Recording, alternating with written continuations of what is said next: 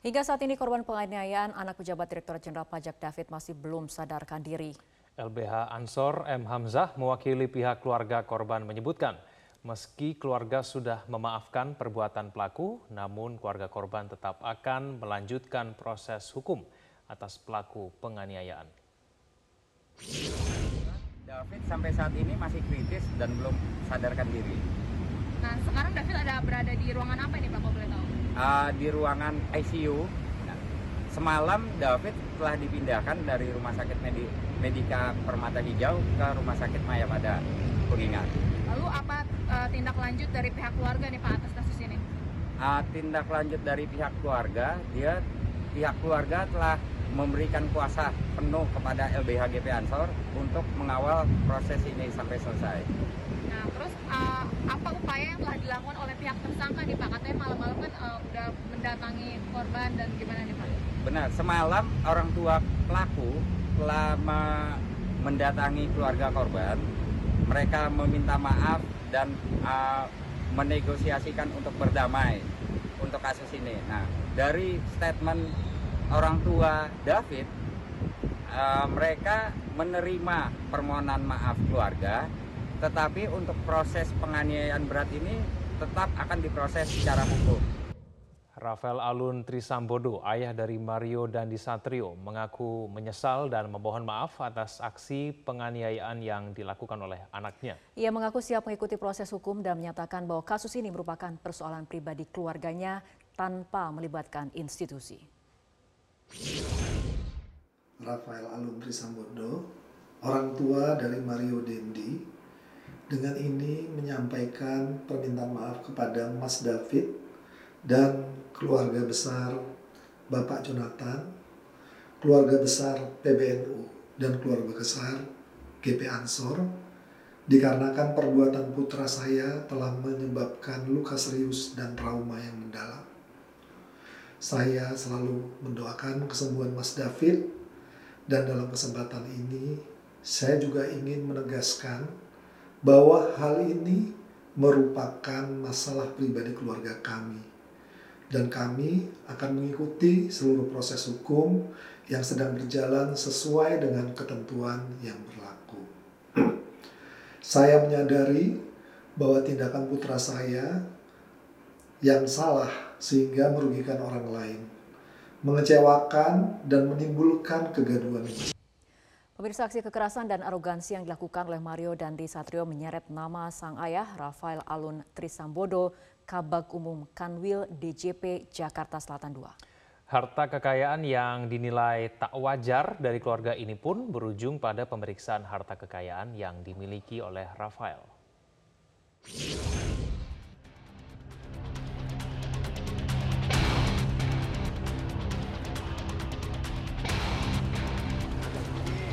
Kasus penganiayaan yang dilakukan oleh Mario dan Disatrio kepada anak dari seorang pengurus pusat GP Ansor turut menyeret sang ayah, Rafael Aluntri Sambodo, seorang pejabat eselon 3 di Kanwil Direktorat Jenderal Pajak Jakarta Selatan II. Bagaimana tidak, gaya arogan dan hobi Mario untuk flexing atau memamerkan kekayaannya membuat warganet curiga dari mana harta kekayaan Mario. Kasus yang ramai diperbincangkan di media sosial ini pun turut menarik perhatian Menteri Keuangan Sri Mulyani Indrawati. Dalam unggahannya di akun Instagram pribadinya, Menteri Keuangan menyebut beberapa hal, yaitu mengecam tindakan kekerasan dan penganiayaan, serta mengecam gaya hidup mewah yang dilakukan keluarga jajaran Kementerian Keuangan dan penyelidikan jajaran yang ditengarai melanggar aturan. Sri Mulyani sangat menyayangkan masih adanya aksi arogan dan bermewah-mewah atau flexing oleh jajarannya karena bisa menggerus kepercayaan terhadap integritas Kementerian Keuangan.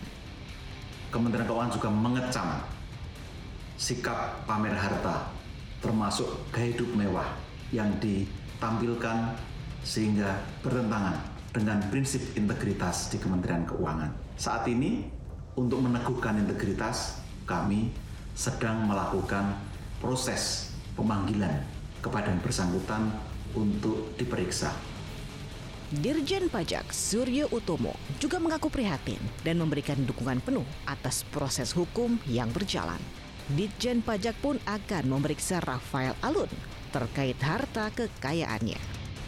Dan untuk itu saya menyampaikan komitmen Direktorat Jenderal Pajak untuk mendukung penuh proses hukum yang sedang berjalan. Dan apabila diperlukan, kami juga siap bekerja sama. Tidak hanya Menteri Keuangan, Menteri Agama Yakut Khalil Komas yang pernah menjabat sebagai Ketua Umum GP Ansor juga turut geram atas kasus ini. Ia mengunggah momennya saat menjenguk korban dan keluarga dan menyebut bahwa korban merupakan anaknya juga.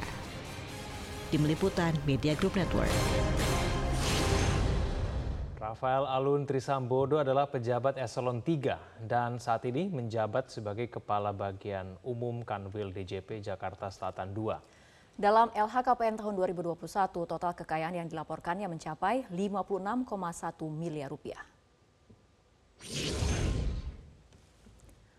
Dalam laporan harta kekayaan pejabat negara, Rafael laporkan memiliki sumber kekayaan dari 11 bidang tanah dan bangunan yang ia miliki di sejumlah daerah. Nilai kekayaan dari tanah dan bangunan itu mencapai 51,93 miliar rupiah.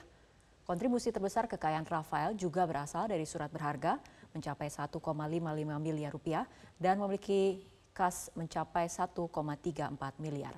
Sementara untuk transportasi hanya dilaporkan dua jenis mobil dengan total nilai 420 juta rupiah.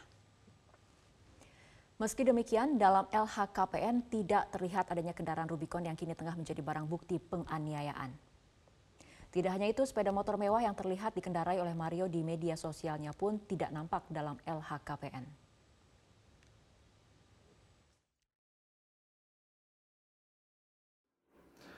Terkait pemberitaan mengenai harta kekayaan saya, sebagai bentuk pertanggungan jawab saya siap memberikan klarifikasi terkait harta kekayaan yang saya miliki.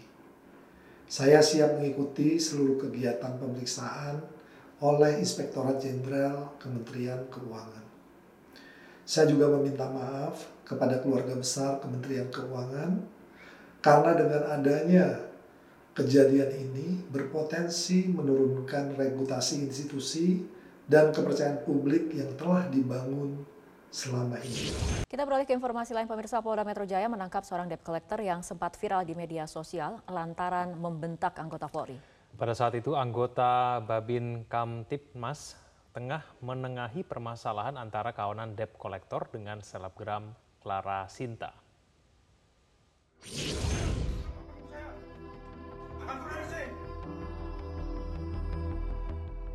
Darah saya mendidih itu saya lihat itu anggota dimaki-maki begitu. Nggak ada lagi tempatnya preman di Jakarta. Jangan mundur lagi. Sedih hati saya itu. Bola balik. Yang debt collector, debt collector macam itu. Jangan biarkan dia lawan, tangkap. Jangan pakai lama.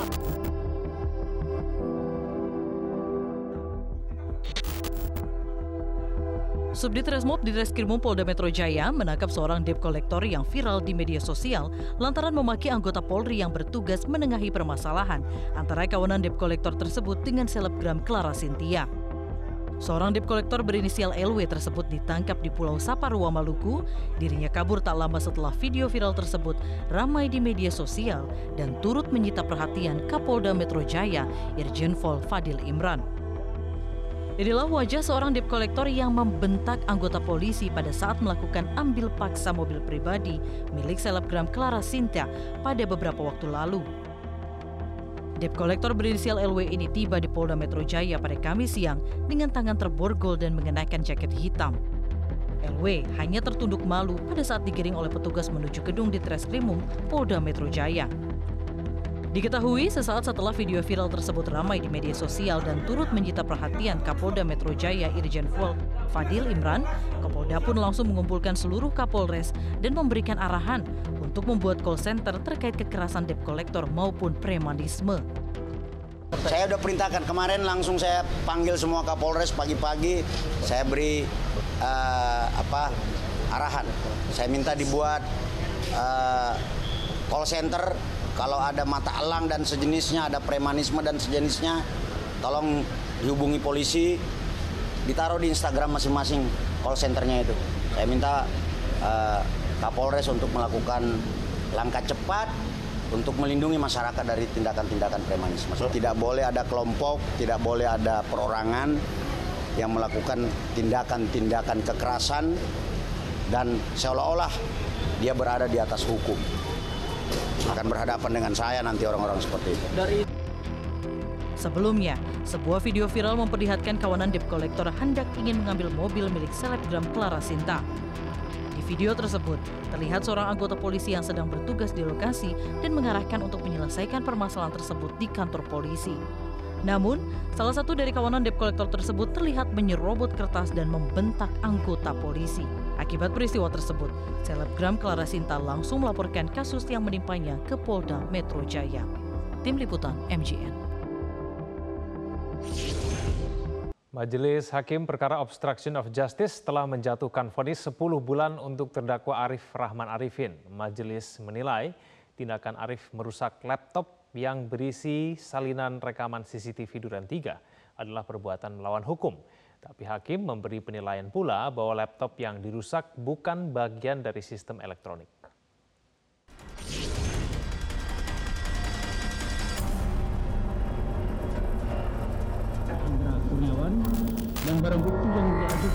Keluarga besar mantan Wakaden Baby Ropaminal, Div Propram Polri, Arif Rahman Arifin, sujud syukur setelah vonis yang dijatuhkan Majelis Hakim Pengadilan Negeri Jakarta Selatan lebih rendah dari tuntutan jaksa.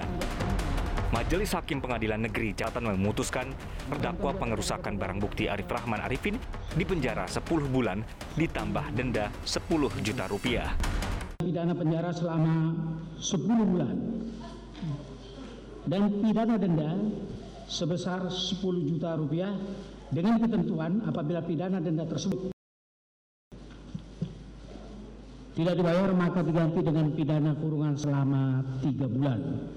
Menyatakan masa penangkapan dan penahanan yang telah dijalani terdakwa dikurangkan seluruhnya dari pidana yang memerintahkan terdakwa tetap berada dalam tahanan. Vonis yang lebih rendah dari tuntutan jaksa ini karena Arif Rahman tidak terbukti bersalah melanggar pasal 49, Jungto pasal 33 tentang ITE, Jungto pasal 55 ayat 1 ke 1 KUHP. Hal ini karena tindakan Arif mematahkan laptop yang berisi rekaman CCTV Duren 3 bukan tindakan mengganggu kinerja elektronik.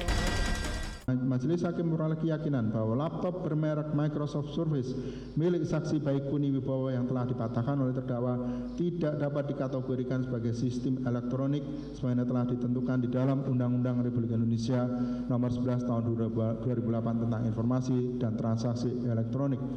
Menimbang bahwa dengan demikian subunsur sistem elektronik tidak terpenuhi. Menimbang bahwa oleh karena sub, subunsur sistem elektronik tidak terpenuhi, maka dengan demikian secara keseluruhan unsur dengan sengaja dan tanpa hak atau melawan hukum melakukan tindakan apa pun yang berakibat terganggunya sistem elektronik dan atau mengakibatkan sistem elektronik menjadi tidak bekerja sebagaimana mestinya tidak terpenuhi. Putusan ini pun disambut gembira keluarga Arif Rahman. Dengan putusan yang rendah ini, keluarga pun berharap Arif kembali menjadi anggota Polri. Alhamdulillah, al alhamdulillah sangat bersyukur sekali uh, atas vonis yang telah diberikan oleh Bapak Hakim semua. Terima kasih banyak untuk Bapak Majelis Hakim yang sudah memberikan yang sudah memberikan vonis yang sebaik-baiknya untuk suami saya. Alhamdulillah, alhamdulillah, alhamdulillahirobbilalamin. Saya adalah purnawirawan Polri tentu saya merasa senang sekali apabila anak saya bisa kembali ke polisi. Saya memohon kepada Kapolri mudah-mudahan bisa menerima kembali putra saya untuk berbakti kepada negara melalui institusi Polri. Saya kira ini. Peristiwa ini kan terjadi karena Ferdi Sambo ada Arif Rahman adalah salah satu dari enam terdakwa obstruction of justice penembakan Brigadir Yosua. Perannya adalah mematahkan laptop berisi rekaman CCTV Duren 3. Perintah merusak laptop itu karena Sambo ingin merancang skenario kematian Yosua sebagai adu tembak.